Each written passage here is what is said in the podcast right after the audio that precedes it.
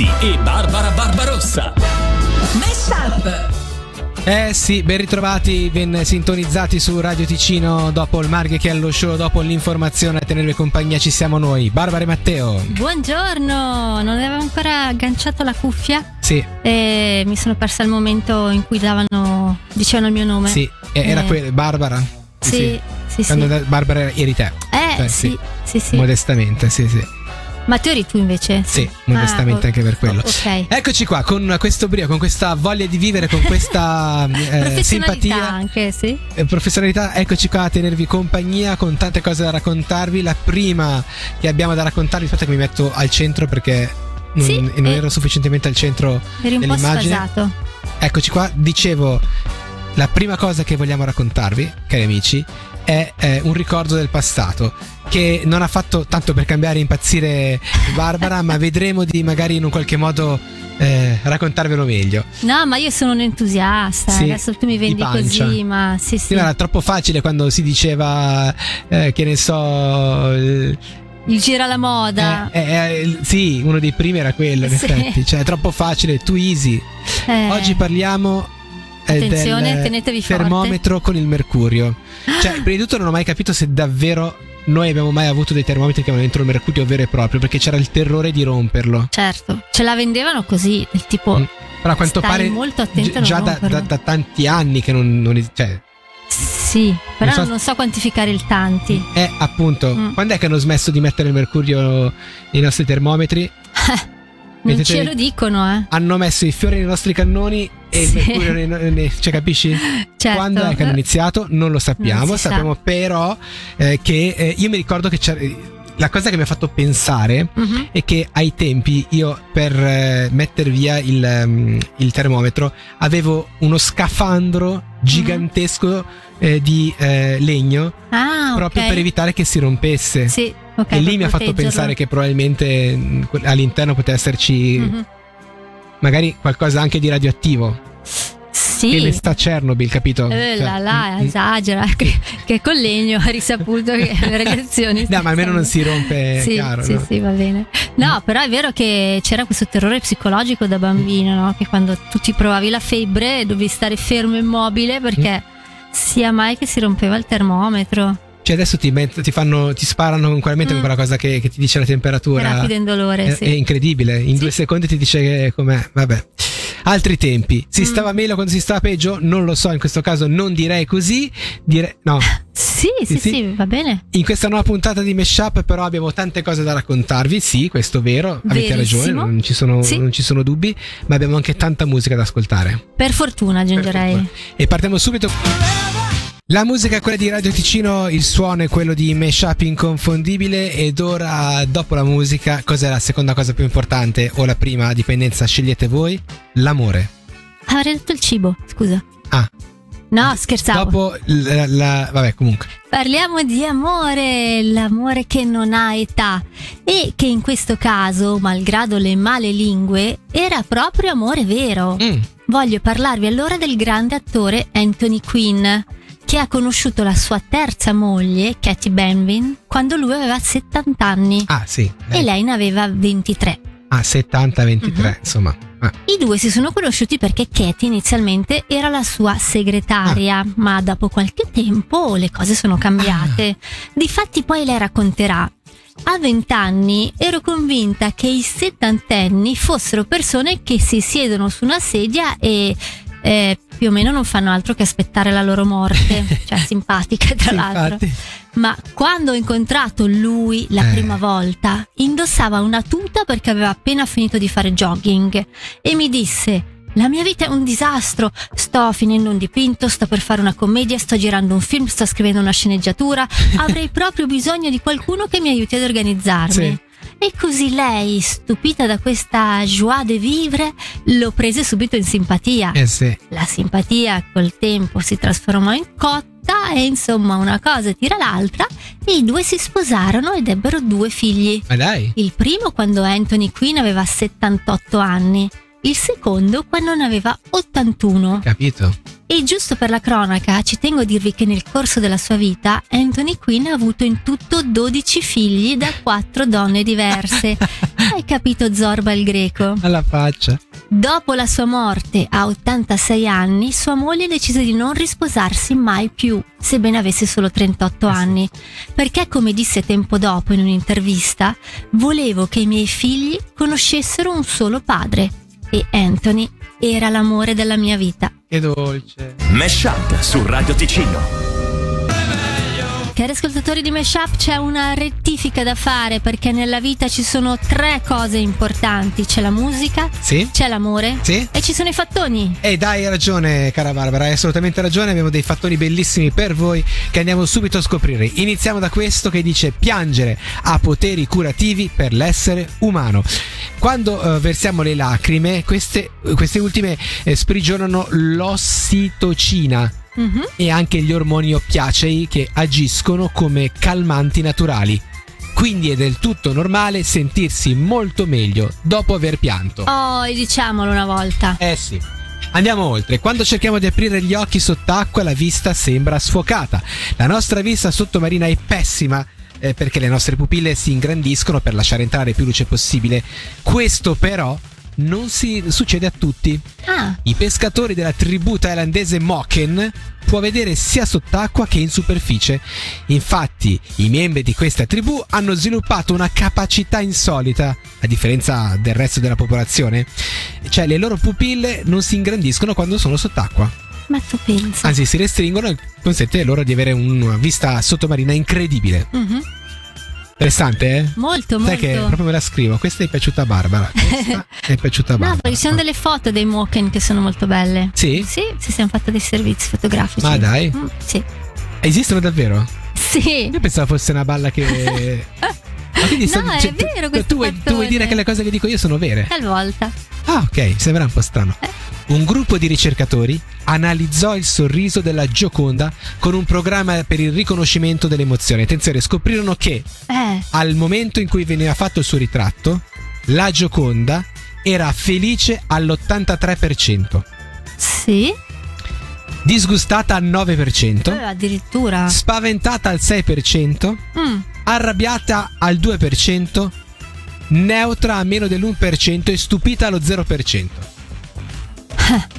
È difficile assimilare tutte Eh, queste sì, cose. Tutte queste cose, eh, ma questi sono i fattori. Cioè, sono Sì. guarda, in- Cari amici di Radio Ticino, cari amici di Meshup, ritorna il momento nel quale con eh, Barbara andiamo a scoprire eh, i giornali del passato. Lo facciamo in questo caso facendo un salto di qualche anno. Sì, sono molto molto contenta e anche un po' malinconica, perché la mia premessa è questa. Mm. Quando al giorno d'oggi qualcuno si sposa, spesso fanno l'annuncio sul giornale e dicono Tizio Caio si è sposato con Pinca Pallina Certo, certo. il giorno tale alle ore Sì, ed è finita lì. giusto. Cioè molto fredda come cosa, no? Sì, vero, ti, ti vero. do l'informazione ma non, non, non senti Sì. niente, non c'è... Non c'è quella passione che dovrebbe essere il matrimonio, insomma, che ti fa Esatto, capire sì, sì. l'unione. Invece nel 1902, quando si raccontava di matrimoni, Ah. lo si faceva per benino. Ma dai, Eh sì, sì, sì.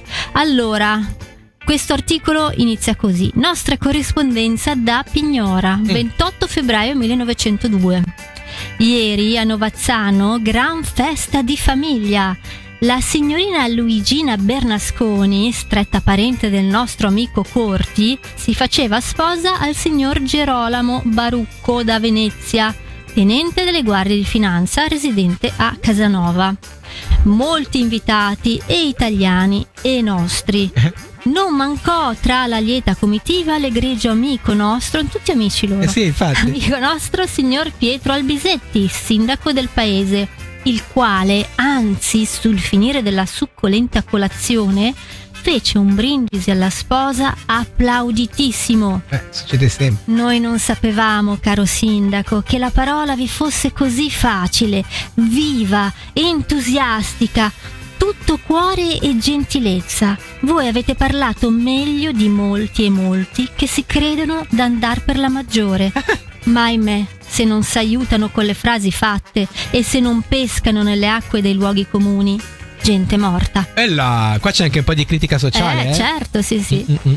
Poi continua dicendo la sposina volle tra gli invitati anche il suo ispettore che lesse i stornelli qui sotto e poi fece una chiacchieratina alla buona agrodolce, alla sposina ed anche allo sposo, improvvisata o meglio dire scritta a tavola tra un boccone e un sorso di eccellente claretto.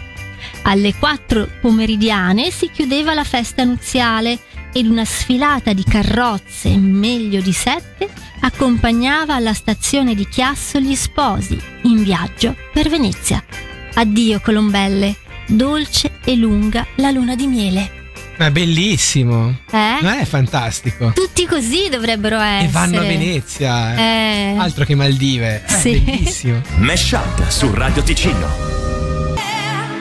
C'è Meshup a quest'ora su Radio Ticino e questo è il momento di parlare di musica. E torniamo indietro di 40 anni perché usciva il eh, primo album dei Bon Jovi esattamente 40 anni fa. I Bon Jovi affrontarono sfide enormi per far uscire quell'album che pubblicarono proprio il 21 gennaio del 1984 e stiamo parlando di John Francis Bon Jovi Jr., che sarebbe poi John Bon Jovi, il- la voce eh, che voi conoscete, aspirante a rockstar ai tempi, che aveva il vantaggio sì di avere uno studio in comproprietà insieme al cugino Tony Bon Jovi, tutti due americanissimi, eh, che avevano questi Power Station Studios a New York.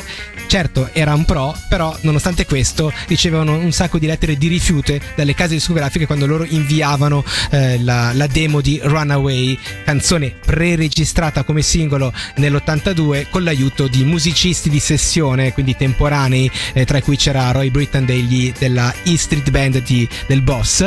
Eh, comunque questa Runaway era eh, destinata ad essere comunque dimenticata nel nulla perché insomma Mm. nessuno la voleva. Sì. Ma attenzione cari amici, arriva il momento nel quale questa canzone sorprendentemente vince un concorso in una radio del New Jersey e diventa magicamente un successo regionale. E a questo punto, grazie a questo successo, eh, ricevono un contratto eh, John Bon Jovi con la Mercury Records, aprendo la strada quindi alla registrazione di quello che sarebbe stato il suo primo album nel 1983. A questo punto abbiamo il contratto, abbiamo l'idea di fare un Eh. album, ma non abbiamo ovviamente la band.